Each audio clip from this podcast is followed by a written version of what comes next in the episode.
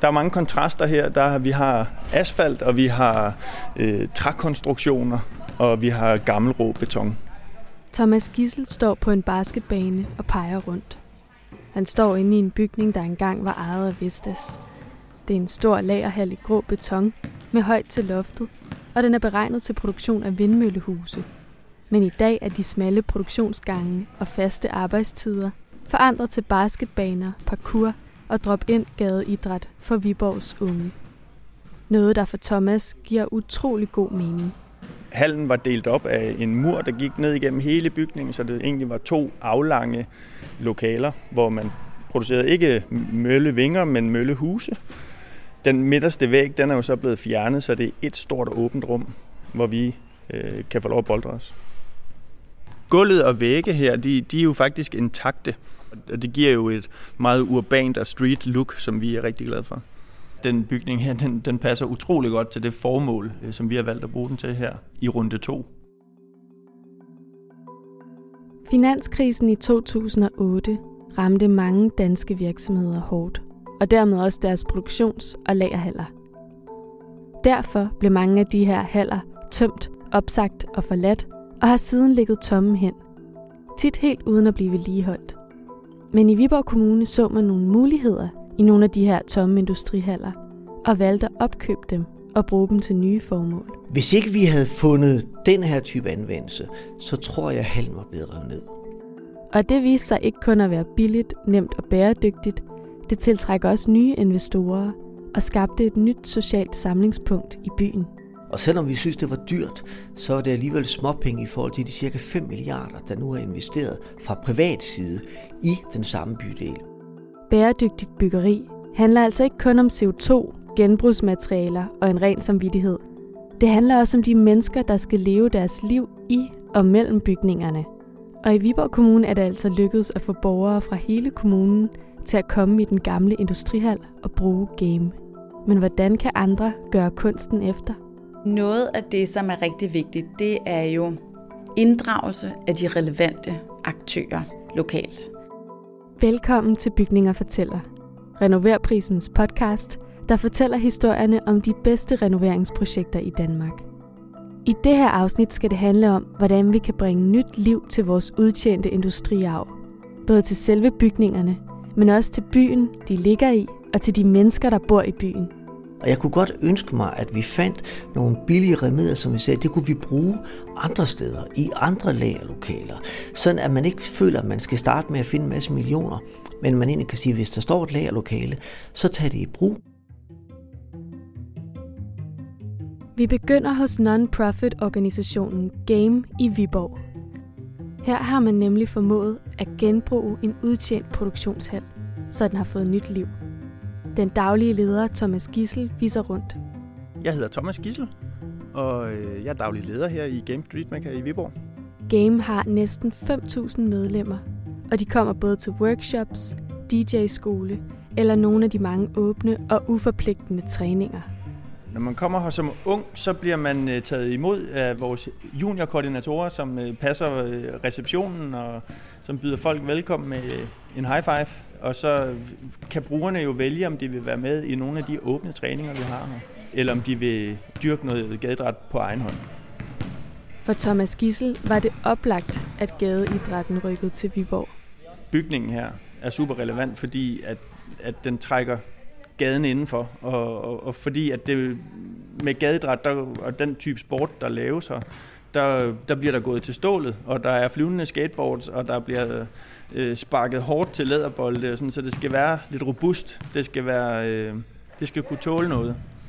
Og, og det, det kan den her betonbygning jo helt klart. Fordi der før blev produceret vindmøller i hallen, så er der i dag god plads at boldre sig på.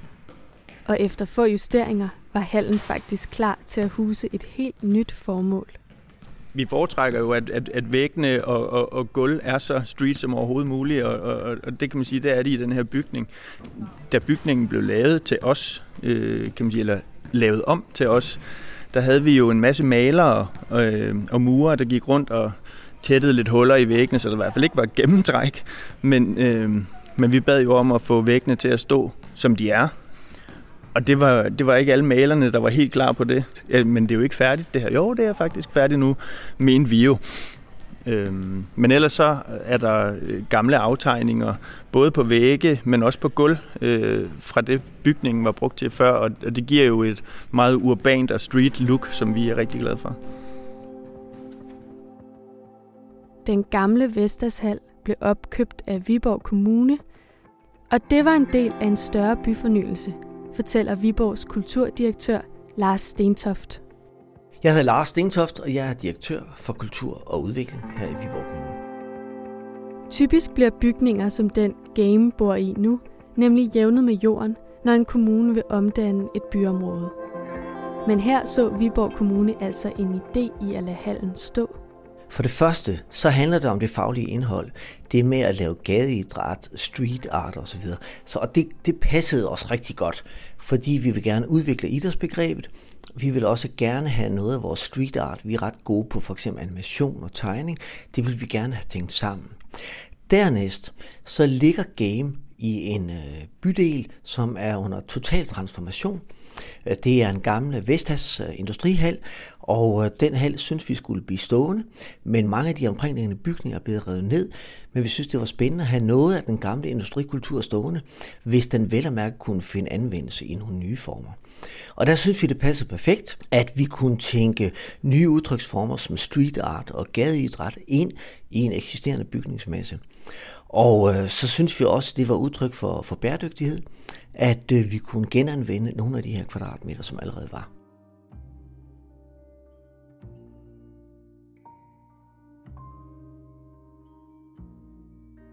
Viborg har altså i dag draget nytte af betonhallen. Og det slår Marie Stenter, der er antropolog og seniorforsker i social bæredygtighed og byomdannelser, et slag for, at flere kommuner også gør. Jeg hedder Marie Stender og er antropolog og seniorforsker her på øh, Build Aalborg Universitet. Hun mener, at det er vigtigt at se mulighederne i det, hun kalder for brownfield. Et begreb, der dækker over en bys gamle og udtjente industriområde. Jeg synes, at det her er et rigtig godt eksempel på altså det, man kan kalde brownfield udvikling, hvor man tager noget eksisterende areal, som har været øh, brugt til nogle øh, øh, Øh, industrielle øh, funktioner, og så omdanner det og opdaterer det til vores tid og til nogle nye behov og nogle nye typer af funktioner. Og det er jo noget, som vi alle sammen skal øve os på at gøre, altså tænke i det her med, hvordan kan vi genanvende og lægge nye lag til det, der allerede er, øh, frem for at, at indtage øh, nyt land og, og bruge nye ressourcer. Marie Stenter oplever, at mange kommuner har svært ved at se fidusen i at udnytte deres brownfield-områder. Altså de bygninger, der ikke længere bruges i de gamle industrikvarterer. Der kan godt være den tilbøjelighed til, øh, hvis jeg for eksempel er ude hos øh, forskellige kommuner, at man har den, den her forestilling om, at ah, vi udlægger det her øh, helt nye parcelhusområde, og så er det med tip-top øh, øh, bæredygtige standarder. Øh, det nye, der bliver bygget, men hvor det jo altid er vigtigt at overveje, vil det måske være mere bæredygtigt at lade være at bygge nyt, men opgradere det eksisterende. Så det er helt klart noget, der er vigtigt at sætte fokus på fremadrettet. Hele den her genanvendelse af arealer. Hvordan kan vi omdanne funktionstømte erhvervsområder, industriområder til nogle nye øh, funktioner, til nogle nye attraktioner måske endda for et område. At omdanne den gamle Vestershal i Viborg til et sted, der i dag huser gadeidræt og kreative værksteder, er altså det, man kan kalde en bæredygtig løsning. Det gælder både for miljøet, men der er også kroner og øre at spare her. Game har kostet ca. 6.000 kroner per kvadratmeter, og normalt, når vi bygger idrætsfaciliteter, så er vi cirka på det dobbelte. Så rent økonomisk har det været en god fordel. Det har været et udtryk for god bæredygtighed, og så har vi altså også fået en placering som øh, som sagt ligger op af et øh, større boligkvarter, øh, som ligger i en helt ny bydel, øh, og det vil sige, at Game har været med til at definere den her nye bydel, så vi synes, der har været mange plusser i at udnytte en eksisterende bygning. Den største gevinst har været, at Game har kunne sætte rammerne for nogle nye måder at dyrke idræt på. Og tanken er, at de mange aktiviteter og den uformelle kultur – skal tiltrække alle aldersgrupper på tværs af byen. Her der har vi vores lounge inde under dansesalen, kan man sige. og så øh, er der ellers træmøbler, som er blevet lavet sammen med brugerne, før vi åbnede huset. Der holdt vi en byggeworkshop, hvor alle, der havde interesse i at give et bidrag til, til huset og måske tage lidt ejerskab for, hvad der skulle være her, øh, kunne komme i en weekend og slå sig løs. Så der havde vi flere hundrede mennesker igennem, der bedsteforældre, der tog deres børnebørn i hånden og en hammer og en skruetrækker, og så kom de og, og var med til at, at lave de her møbler, som, som vi bruger hver dag.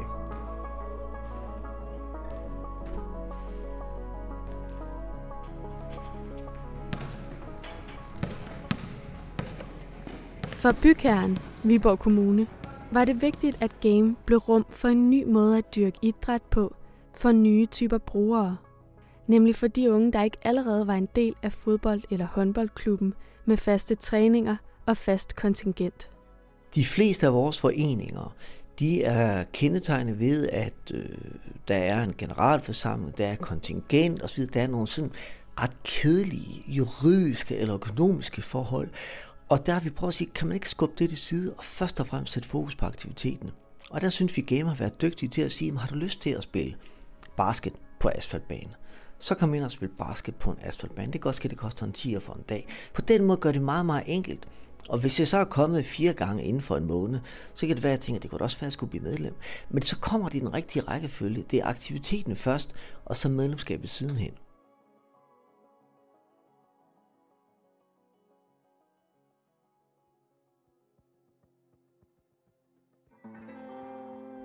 Der er dog visse ting, der skal tages højde for, hvis man vil skabe nye fællesskaber, der holder.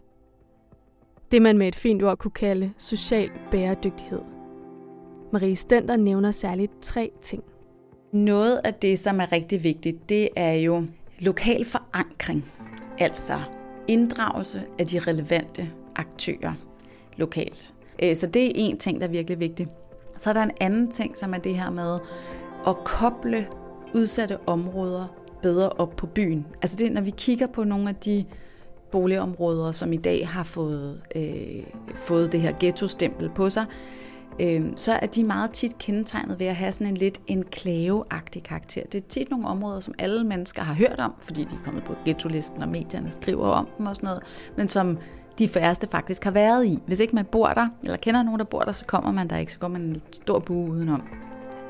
Og lige præcis det der med at få de her områder koblet mere på byen, øh, det er noget af det, der kan være rigtig vigtigt i forhold til at skabe en ny stedsidentitet. Altså at der simpelthen kommer, folk forbinder nogle, nogle andre øh, historier med det her sted, end bare dem, der handler om, at, at det er der, de sociale problemer findes. Ikke? Øh, en anden dimension af social bæredygtighed, det handler om det der med øh, lige adgang og der er det jo rigtig vigtigt det der med, at man, øh, at man sikrer sig sådan et projekt her, at der er noget for forskellige grupper af unge. Viborg Kommune har forsøgt at tænke flere af de her ting ind i game. Kommunen har netop stillet skarpt på den lokale forankring. De ønsker, at game har tilknytning til resten af byen, og at dem, der møder op, faktisk er unge fra alle dele af Viborg. Den sociale bæredygtighed kommer til udtryk ved, at vi når helt nye målgrupper. Øh, det er folk, som bor i et nærliggende boligkvarter, Elkonebakken. Det er det eneste kvarter i Viborg Kommune, der har ghetto-status.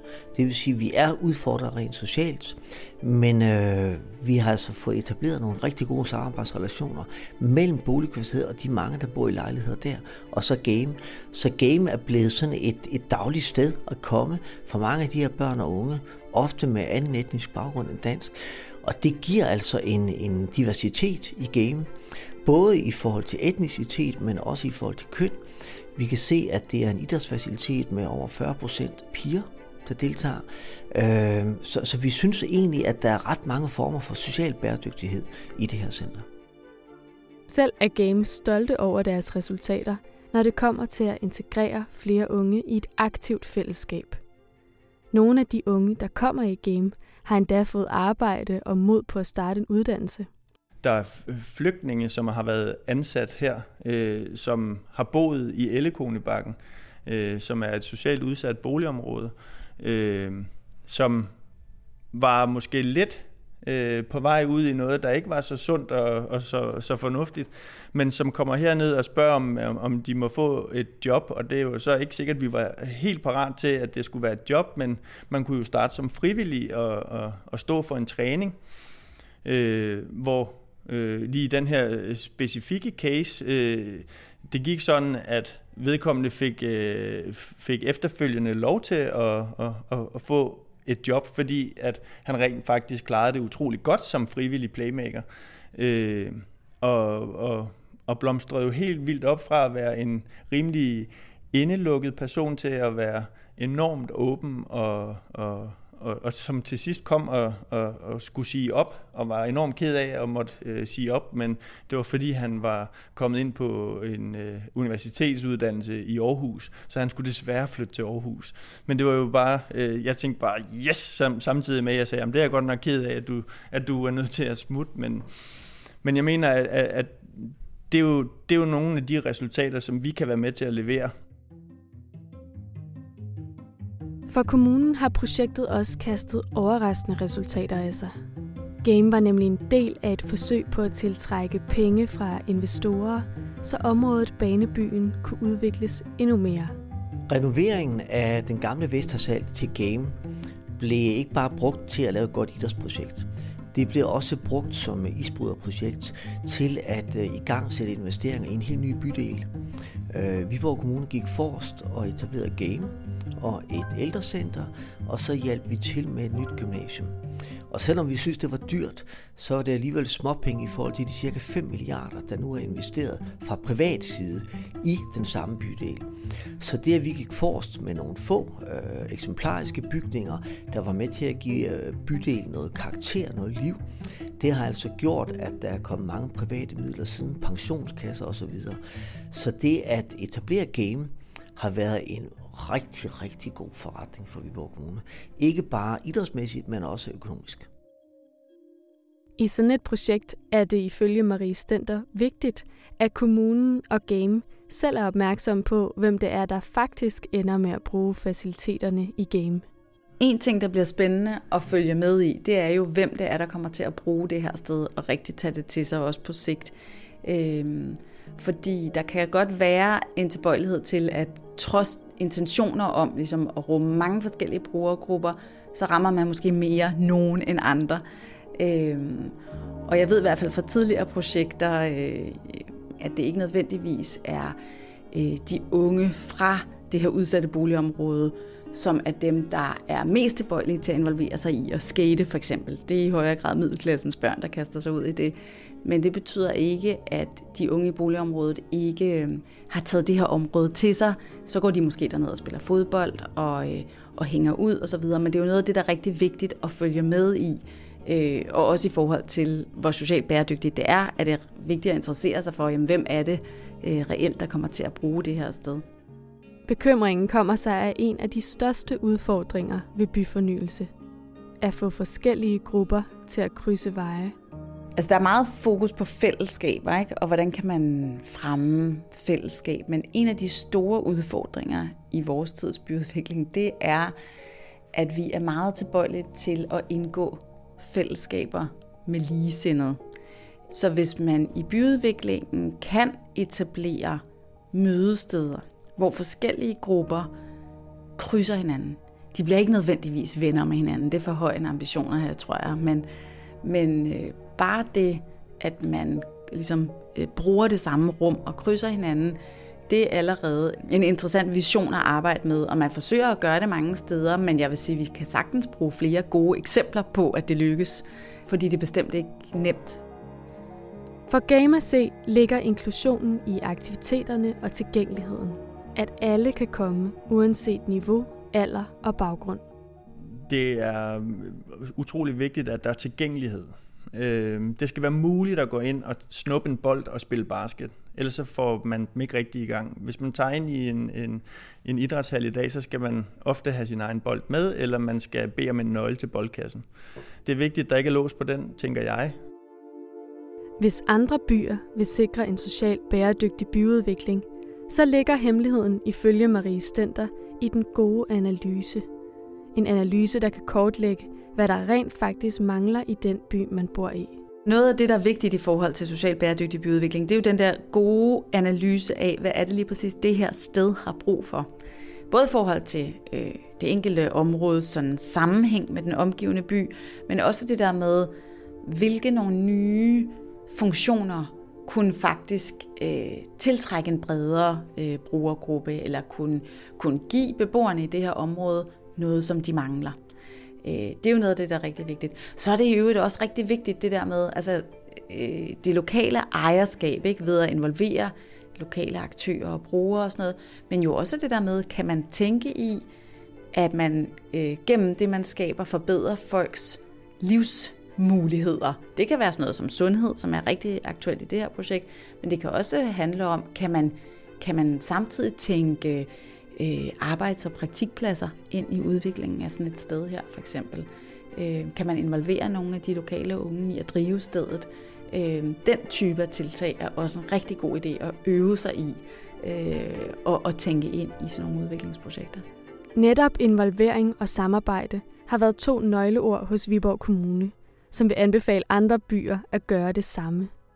I Viborg Kommune, der øver vi os i at samarbejde på kryds og tværs. Og det vil sige, at kommune kan jo godt være sådan en juridisk enhed, der først og fremmest er myndighed. Men, men vi prøver at opdrage vores medarbejdere til at søge samarbejdspartnere på alle mulige måder. Og det vil sige gå sammen med organiserede foreninger og ikke organiserede unge. Og så har vi øvet os i at facilitere, ikke styre. Det vil sige være god til at lytte, i stedet for at være god til at tale. Øh, og det gør nogle gange, at vi kommer frem med nogle løsninger, der er meget, meget billigere. Lars Stentoft opfordrer til samarbejde og til at kommunen faciliterer, men ikke styrer projektet. Og så skal kommunen turde sætte projekter i gang, som måske ikke bliver stående i flere årtier. Til gengæld skal vi så også være klar over, at det kan være, at det er noget helt andet om to år. Og det der med at, at gøre ting billigere øh, og lidt lettere at gå til, men måske heller ikke forlange, at de skal stå der i 30 år, det udfordrer jo sådan noget som en kommune, fordi vi vil så gerne have planer og politik og alt det der. Og der tror jeg, at vi skal nogle gange blive bedre til at sige, grib nu ud lige hvor det er, understøt den aktivitet, der er. Det kan være, at de her unge mennesker om to år, så er de flyttet et andet sted hen, og derfor er det vigtigt, at vi ikke har brugt 10 millioner på det, men vi siger, at det er nogle aktiviteter og nogle investeringer, der kan flyttes andre steder hen. Du har lyttet til et afsnit i anden sæson af Bygninger Fortæller. En podcastserie produceret af Filt CPH i samarbejde med og for Bark Rådgivning. Og så er det med støtte fra Realdania og Grundejernes Investeringsfond. Du kan læse meget mere om projektet og de medvirkende på renover.dk-podcast. Der er flere afsnit af Bygninger Fortæller ude i din podcast-app, som du kan gå i gang med allerede nu. Mit navn er Celine Klint, og det her afsnit var tilrettelagt af Rikke Romme. Vi høres ved.